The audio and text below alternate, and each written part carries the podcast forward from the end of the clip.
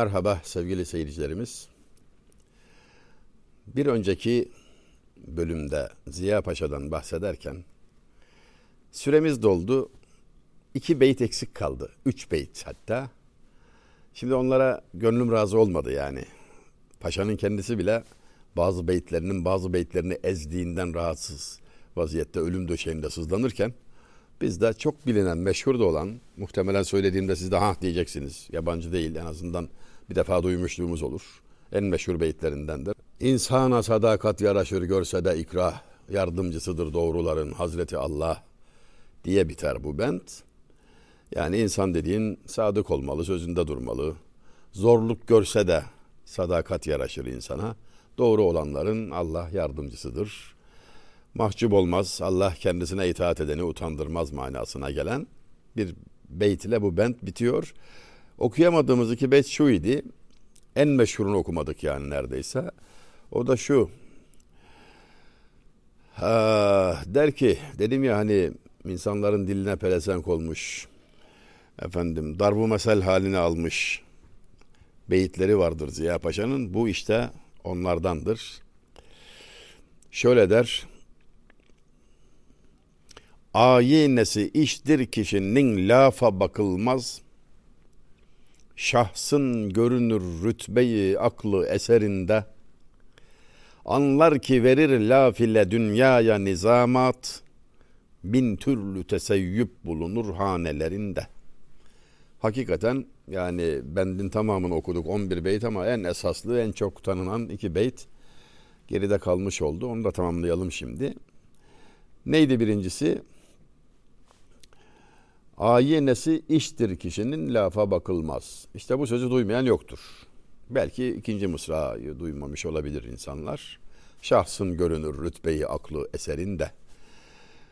Övünmeye bakma diyor. Kelama bakma, lafla peynir gemisi yürümez. Kişinin aynası işidir. Temel bir hayat prensibi değil midir sevgili seyircilerimiz? İşini güzel yapmaktan ala ne var? Yani aklının de, mertebesi de orada görür. Şahsın görünür rütbeyi aklı eserinde. Yani ne kadar akıllıymış bir adam eserinden görürsün. Aşağı yukarı aynı cümleden olmak üzere laf etme, eskilerle övünme, ne bileyim yiğitliğini meydanda göster manasında Şeyh Galip Usta'nın çok esaslı bir beyti de şudur. Merdanelik asaleti meydanda bellidir. Hayber günü babasını kim sordu Düldül'ün? Düldül bilinenin aksine, yaygın kanaatin aksine at değil katırdır. Katır yani babası eşek, anası at. Sormuşlar katıra kimlerdensin diye at dayım olur demiş. Katır olduğu halde yani soyuyla övülmesi söz konusu değil. Hazreti Ali'ye Hayber cenginde refakat etti. Vazifesini başarıyla yaptı. Tarihe geçti. İslam tarihinde çok özel ve güzel bir yer edindi. Cennet hayvanı oldu. Onu örnek göstererek diyor ki şairimiz göster kendini merdanelik asaleti meydanda bellidir. Laf etme. Ziya Paşa bu noktada ne diyor? Ayinesi iştir kişinin lafa bakılmaz. Şöyle bir kelime dolaşır, bir söz dolaşır. Batı literatüründen gelme eğitim sohbetlerinde, kaynaklarında denilir ki kendini hafife al, işini ciddiye. Güzel bir laftır. Kendini hafife almak, kendisiyle alay etmek, edebilmek. Yine batılı literatüre göre humor adı verilen bir bilgelik olarak kabul edilir. Yani kendisiyle dalga geçebiliyorsa insan olgun olduğu farz edilir. Halbuki bu bizim medeniyetimizde o kadar güzel, o kadar yakışıklı, zarif bir biçimde hayatın içindedir ki kıyas kabul etmez. 1977 senesinde bir delikanlı olarak İstanbul'a hukuk talebesi olarak geldiğimde etrafta bulunan her şey çok dikkatimi çekiyordu. Sahaflar Çarşısı'nda dükkanlarda kapılarda yazılı olan mısraları, kıtaları, sözleri ezberlemeyi zevk edinmiştim. Her fırsatta onları okur, gerekirse ezber eder, not alırdım filan. Onlardan biri dikkatimi çekmişti. Hem de bir kitapçının değil de bir şifa hanenin aktar, tam karşılığı aktariye dükkanı. Aktar katrenin çoğulu, damlalar demek. Yani şifa damlaları satıldığı için öyle o ismi alıyor. Orada işte bir takım güzel kokulu tabiattan devşirilmiş otlar, kökler bulursunuz. Akıl almaz işlere yararlar. Tabi ol saltanatın yeller eser şimdi yerinde dediği gibi Ziya Paşa'nın şimdi o sahaflar çarşısında öyle hava, hava öyle eda yok tabi. O zamanlar öyleydi. Biz sonuna yetiştik. Bir aktar dükkanının yani şifalı otlar satmakla maruf, işi bu olan bir dükkanın kapısında şu yazıyordu. Ne ararsan bulunur derde devadan gayrı. Yani orada her şey varmış da derde deva yokmuş sadece. Şimdi deva bulmak için gelen insanlara dükkanının reklamını böyle yapabilmek bugün kimsenin cesaret edemeyeceği bir mizah üslubudur. Bugünlerde biz çünkü dünyanın en iyi, bilmem işte ülkenin en iyi falan gibi ne üretirsek üretelim böyle tanıtıyoruz. Tevazu hak getire. Kimsenin aklına bile gelmiyor. Halbuki orada aktar dükkanının kapısında bu yazıyor. Ne ararsan bulunur derde devadan gayrı. O da tabii yine çok usta şair Koca Ragip Paşa'nın Koca Ragıp Paşa'nın bir beytinden o beytin yarısını alarak üretilmiş bir slogan. Beytin tamamı şudur. Turfe dükkanı hikemdir bu kühen takı felek. Ne ararsan bulunur derde devadan gayrı. Dünya için söylemiş onu. Diyor ki bu feleğin takı altında bulunan bu dünya denen yer, pazar öyle bir hikmetler dükkanı, turfe dükkanı hikemdir. Turfe yani yeni turfanda deriz ya yeni yetme, yeni çıkmış, benzeri olmayan harika bir dükkan falan över gibi yapıyor. Öyle bir yerdir ki ne ararsan bulunur derde devadan gayrı. Yani hayatın bütünüyle dalga geçmek olsa olsa böyle olur. Öbür tarafta da işte aktar dükkanında verdiğim örnek. Ona benzer şekilde kendini hafife almak, işini ciddiye almak, işini güzel yapmak, en güzel şekilde yapmaya çalışmak ama öne çıkma sevdasında olmamak, övülmek kaygısı bulunmamak, kendini hafife almak, güzellikleri sahibine havale etmek. Peki ne olacak yani nasıl kendini aradan nasıl çekecek? Şöyle düşünür. Bunun fikri altyapısı şey olur. Yani bir güzellik varsa bunu bir defa Allah yarattı. Cenab-ı Hakk'ın verdiği bir ihsan, bir nimet efendim. Öte yandan bunu bana öğreten var, ustam var. Yani bana kalsaydı ben bu sahada ne mümkün efendimsin cihanda itibarım varsa sendendir. Meyanı aşıkan da iştiharım varsa sendendir diyor Şeyh Galip. Hazreti Mevlana'ya hitaben. Bende görülen her güzellik neticede sendendir. Yoksa ben kendi başıma kalsam selam veren bulunmaz tarzında.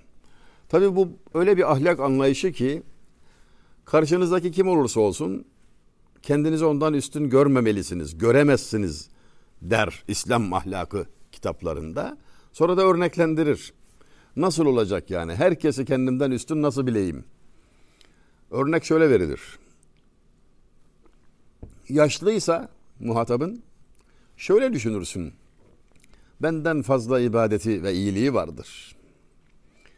Senden genç ise şöyle düşünürsün. Günahı benden azdır. Akran ise şöyle düşünürsün.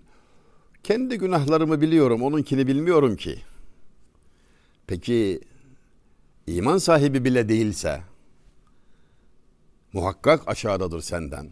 Yani bu, bunu da kendinden üstün görme imkanı yok. Orada da şöyle düşünürsün. Evet bugün ben mümin, o kafir. Elbette mümin kafirden üstün tamam ama son nefesi vermedik ki. Kim bilir? Allah saklasın. Allah saklasın. Akıbetimi bilmiyorum ki. O kavuşur ben mahrum kalabilirim. Dolayısıyla kimseden üstün görmek için bir sebep yok. bir sebep kalmıyor. Böylece insanlar zaruri, tabii, içten gelen samimi bir tevazu ile sürdürüyorlar hayatlarını. Bakın şiir nasıl ipuçları veriyor bize. Çünkü bu rahleden geçmiş insanlar bunlar. Bu eğitimden geçmiş insanlar. Kavramlar ortak. Kibir alçakların adetidir der İmam Şafii. Kibir alçakların adetidir der. Bir kişi eğer kibirliyse, kendini büyük görüyorsa sadece kendi gözünde büyüktür. Herkesin gözünde sinek gibi olur. Kibir öyle bir hastalıktır ki diyor, en büyük bela olmasına rağmen ona kimse acımaz. Tevazu öyle bir devlet ki çok yüksek bir nimet olmasına rağmen kimse onu kıskanmaz. Alçak gönüllü bir adamı kıskanan görülmez. İşte onların hayat tarzı gerçekten samimi, tevazu sahibi olanların hayat tarzı etrafındakiler için de çok rahatlatıcıdır. Aramadım küser mi acaba diye düşünmezsin. Kırılır mı gücenir mi demezsin. Bilirsin ki kırılmaz. Engin gönüllüdür. Senden önce senin mazeretini o bulur. Seni affeder peşin peşin. Meşguldür der, müsait değildir der. Dönemezsin mesela yine de sana bir olumsuz puan yazmaz. Herhalde çok meşgul der. Mütevazı olan tabii olarak böyle davranır. Kibirli olan ise bir defa cevapsız kaldı mı telefon arkasından köpürür, kızar, husumet besler, not eder falan. Yani tevazuun tabii bir hal alması şairler tarafından ifade edilirken tabi bambaşka bir şekle bürünüyor, vezne konuyor. O denlu mürtefi bünyattır kasrı tevazu kim? Riyazı cennete nezzare mümkündür zemininden. Çelebizade Asım. Sağlam bir adamdır. Şeyhülislam. Çok güzel bir şair. Ne diyor peki okuduğum beytte? Tevazu, hani alçak gönüllülük, alçak olmak, yere yakın olmak falan demek ya. Öyle görünür tevazu evi. Kulübe gibidir.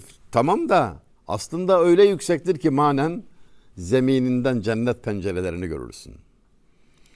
Riyaz, cennet bahçelerini görürsün. Riyazı cennete nezzare mümkündür zemininden. Tevazu o denlu mürtefi bünyattır. Aslında diyor yani çok yüksek bir binadır ama küçük görünür. Bunu şurada da şu noktada da görebilir anlayabiliriz. Mümin günahını üzerine devrilmek üzere olan bir dağ gibi görür ve korkar. Münafık günahını burnunun üzerine konmuş bir sinek gibi telakki eder. Uçup gidecektir yani. Kusurunu hep küçük görür, kemalini büyük görür, abartır, üstelik sahiplenir. Ziya Paşa'dan geçen bölümde unuttuğumuz, ihma, unuttuğumuz falan değil de vakit yetmediği için bıraktığımız iki beyti işleyelim derken söz buralara geldi. Tabi konular birbiriyle bağlantılı, bağlantılı. Bu arada hatırıma düşen bir iki örneği sunmak istiyorum sizlere. Eserini beğendirmek isteyen müteşairlerle ilgili. Müteşair, şair geçinen demek. Onlar çok meraklı insanlardır. Derme çatma bir şey yazar, bir şeye de benzemez, övgü bekler. Sağda solda gösterir nasıl olmuş filan diye. Bir de ısrarla sorar biliyor musunuz? İşte en berbat tarafı da o. Hani sormasa eziyet bitse tamam. Yahya Kemal'e gelmiş birisi öyle. Delikanlı çok hevesli. 20 tane şiir yazmış. Aman ya Rabbi. Çevirmiş Yahya Kemal'i illa okuyacak, dinletecek. Kırılmasın diye kavar oku bakayım demiş ama yani zor tabii. Büyük bir usta için, şiiri çok iyi bilen biri için derme çatma şeyleri dinlemek cidden eziyettir. Nadanlar eder sohbeti nadanla telezzüz. Divanelerin hem de mi divane gerektir der Ziya Paşa. Cahille sohbetten cahil zevk alır. Deliyle oturup kalkmak deliye hoş gelir. Şimdi adam şiirde zirvede. E sen de ona bir şeyler dinletiyorsun böyle olur olmaz. Zor eziyet tabii. Dikine söyleyemezsin de kırılır diye korkarsın. 8-10 şiirini okumuş. Sonra bir de sormuş. Sormasa bari ama bir de soruyor. Hangilerini beğendiniz üstad? Yahya Kemal'in cevabı çok şıktır. Okumadıklarını evlat. Okumadıklarını beğendim. Çok esaslı bir şair olan Hüseyin Siret Özsever merhum Yahya Kemal'e çarpıyor böyle bir defasında. Boş bulunmuş. Aslında iyi şairdir. Gerçekten iyi şairdir. Bir şiirini hatırlarsam söyleyeceğim. Geçti sevdalarla ömrüm ihtiyar oldum bugün. Akbak olmuş saçlarımla bir karar oldum bugün. Bir muhabbet neşesiyle ilkbahar oldum bugün. Ben huzurunda yer öptüm tacdar oldum bugün. Bu mısraların sahibi gerçekten iyi şair aslında yani. Natı da harikadır. Uşak zarı varken bir haddok kibriyanın maşuk münferitsin Mevla'ya ey peygamber siret ne söyleyeyim ben meddahı kibriyadır tavsife muktedir mi mehtabı kirmi ahter okuduğum son iki beyt naat. Hüseyin Siret'in naatından. Şu anlama gelir aşağı yukarı. Ya Resulallah bütün peygamberler Allah'a aşık Allah sana aşık. Öbür beytte de ben yerde sürünen küçücük bir kurdun mehtabı anlatması gibi seni anlatmaya kalkıyorum ya Resulallah. Yoksa seni anmak kim ben kim? Seni öven Allah. Yani şiirleri güzel ama nasıl olduysa bir tarz değişikliği bir üslup değişikliği aruzun dışına çıkmış heceyle bir şeyler yazmış. Yani bir tarz denemesi. Yazdığı şiirin başlığı civarı lanende. Lane yuva demektir. Sevgiliye hitaben yuvanın civarında filan gibi. Hakikaten farklı bir deneme. İşte geliyordum gitti şiir ee, şöyle başlıyor yani perdede bir hareket gördüm oralarda heyecanla dolaşıyordum. Ee, öksürük hafif kesik öksürüklerle e, mesajlaşıyorduk seninle. Ama gece bekçisinin geldiği görüldü. Ona yakalanmamak için birden telaşla oradan uzaklaştım. Eve doğru meyus mükedder hüzünlü gidiyorken bir horoz çıktı karşıma. Ee, sanki benimle alay ediyor gibiydi. Bak rehgüzarımda bir garip horoz. Eğiliyordu benim ile istihza. Sanki o horoz benimle alay ediyordu diye bitiriyor şiirini. Yahya Kemal'e okuyor ve yorum bekliyor. Talihsizliğe bakın siz şimdi. Yahya Kemal'in cevabı çok kısadır. Horozun hakkı var. ve bir daha görüşmüyorlar ömürleri boyunca. Velhasıl e, eserini beğendirmek isteyen biriyle karşılaşırsanız işiniz zor yani. Yani sevgili seyirciler öyle ben benim başıma çok geliyor.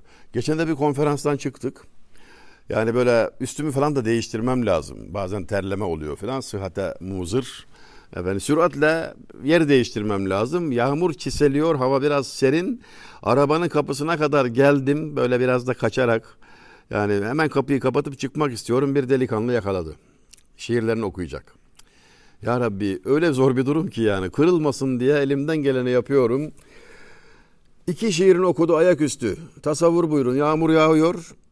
Zaten üstümü değiştirmek istiyorum. Terlemiş vaziyetteyim falan ama dinlemek zorunda kaldık. Paltoya büründüm dinledim artık. İkinci şiir bittikten sonra anladım. Ortada şiir falan yok. Ortada nesir yok. Ortada hiçbir şey yok aslında. Beri, manadan yoksun, estetikten yoksun. Ne heceye uyuyor, ne aruzan, ne serbest ve bir şeye uymuyor yani. Perişan. Ama belli ki iltifat bekliyor. E şimdi ne diyeyim? Kırmaktan korkuyorum. En, en çok korkulan şey de o yani. Çocuğu kırarsın, perişan olursun. Bir daha aklı başına gelmez yani. O da bir, zorlu bir durum. Şöyle bir yol bulabildim. Delikanlı şiire meraklısın madem bak yazmaya da başlamışsın. Sevdiğin bir şair söyle bana dedim. Bir şair söyleyeceğim. Yani soru gayet basit. Hadi Nabi olmasın, Şeyh Galip olmasın, Fenni olmasın. Ha, bir şair söyle. Epey düşündükten sonra, çok zorlanarak, isim vermeyeyim şimdi. 20. yüzyıldan bir şairin ismini söyledi. Nokta noktayı severim aslında dedi.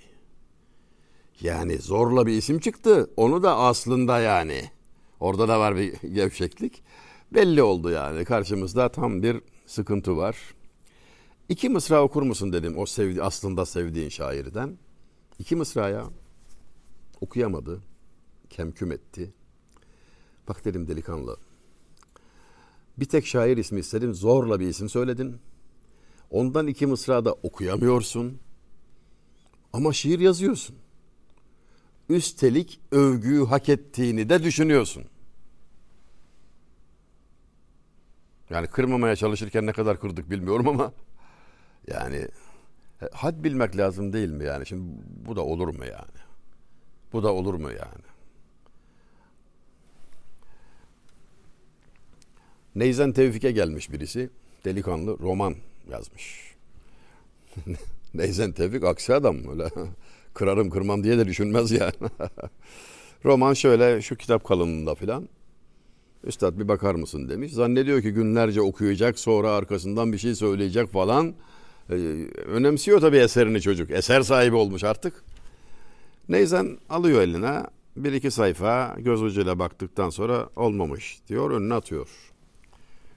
Delikanlı perişan oluyor tabii. Ya üstad diyor şiir olsa mevzu lafının üstüne laf koymam. O sahanın üstadısın ama hiç roman yazmadın.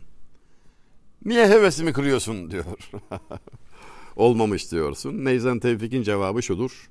Evlat ben hiç yumurta da yapmadım ama tazesini bayatını pekala bilirim. Şimdi yenilerin tavrı bu. Beğenilmeye çalışıyor, açıkça övgü istiyor falan. Eskilerin tavrı nasıl? Eskilerimse çok eski değil yani. Bir veya iki nesil öncesi. Al sana örnek. Sevgili seyirci, kardeşim sana söylüyorum. Muazzam bir naat yazıyor. Göz kamaştırıcı güzellikte. Allah zihi devlet sarayı istifadır bu. Güzide cayı aramı nebiyyi müctebadır bu. Diye başlıyor Tahirül Mevlevi. 19 yaşında. 30 mısra. Nabiye tesdis. Çok güzel bir eser. Aynı mektupta Fuzuliye nazire, su kasidesine nazire. Çok güzel bir eser. Kirpiğinde jale veş bir katre gördüm galiba vermek istersen yine gaddareyi gaddare su. Bir taşın yanında payı yari bus etmiş meher su be su her sengi takbil eyliyor avare su. Muhteşem. Ama bunu Ahmet Remzi Akyürek merhuma mektupla gönderip altına diyor ki haylice haddimizi aşarak böyle bir şey yaptık. Su kasidesine bir nazirecik yazmaya cüret ettikse de pek sudan bir şey oldu üstadım diyor. Bir bakar mısınız diyor. Şaheser yazmış, mahcup. Görmüş veya duymuşsunuzdur. Beyşehir'de Eşrefoğlu Rumi Camii, Eşrefoğlu Camii, Rumi Eşrefoğlu Camii. Yani görün derim ben. Bizzat göremezseniz de internetten bir inceleyin yani. Gözünüz alamayacaksınız dakikalarca. Ahşap muazzam bir güzellik yani. Akla ziyan bir şey. Yok böyle bir şey. Fakat yapan usta adını öyle gizli bir yere utana sıkıla yazmış ki neredeyse bulamayacaksınız yani. Övülmek şöyle dursun. Sıkılıyor bir de yani. Ben kimim ki diyor işte yani. Bu sahip sahiplenme, sahip çıkma kavramını iyi anlamakta fayda var. Sahiplenmek haddi aşmaktır, hıyanettir. Benim diyorsun ya ben yap. Sen yapmadın. Ustan var, ustaların var. Bir geleneği takip ediyorsun. Bir talebesin. Yani bir e, senin elinden çıkmış o kadar. Yoksa onu o medeniyet yazdı. Bu tarafı var işin. Ama sahip çıkmak da şu ortada bırakmıyorsun. Kimse sana aferin demese de, kimse seni teşvik etmese de sahip çıkmak erdem, sahiplenmek e, ayıp. Öyle söyleyeyim hani sert kelimeler kullanmayalım şimdi. Her yerde, her hadisede buna bakılmalı. Türk'ün İslamiyete hizmeti tam da burada anlaşılabilir işte. Hasbi olarak bir şey beklemeden, hesabiliğe asla yer vermeden bin yıl dini İslam'a samimiyetle hizmet etmiştir. Türk milleti hiç çekinmeden, bir şey beklemeden, kaç dönüm pamuk tarlası var bu işin sonunda demeden. Ama sahiplenmemiştir. Herkese açıktır. Hatta davet eder. Canla başla insanların bu ebedi saadete kavuşması için gayret içinde olur. Sahip çıkar mı? Çıkar. Sonuna kadar sahip çıkar. Sahiplenir mi? Hayır bugün iş ahlakı olarak, meşguliyet ahlakı olarak yürüttüğümüz işlere bakış açısını düzeltmek bakımından bu noktayı nazara, bu bakış açısına çok ihtiyacımız var. Biraz fazla övünüyor, hatta her zaman övünüyor hallerimiz var. İşimizi hafife alıyor, kendimizi ciddiye alıyoruz. Doğrusu neydi? Kendini hafife al, işini ciddiye al. Bazı insanları velev gösterişsiz işler olsun yaparken seyrediyorum bazı kimseleri tanıdığım dostları, ustaları, aşçıdır, ne bileyim ayakkabı tamircisidir, çiftçidir, üreticidir. Karpuz satan birine hayran olmuştum ya. Ya adam öyle bir karpuz satışı, öyle bir kavun satışı ve bunu öyle bir sunuş biçimi var ki çok güzel biçimde dilimleri koydu önüme. Ya çok zahmet oldu sana dedim. Ne zahmet Hayati Bey dedi. Herkes işini yapacak. Sen gazel okuyacaksın ben kelek keseceğim dedi. Adam yaptığı işi böyle görüyor işte. Yani böyle gördüğünüz zaman her yaptığınız işi e, hayat güzelleşir. Yani ayinesi iştir kişinin lafa bakılmaz ve selam.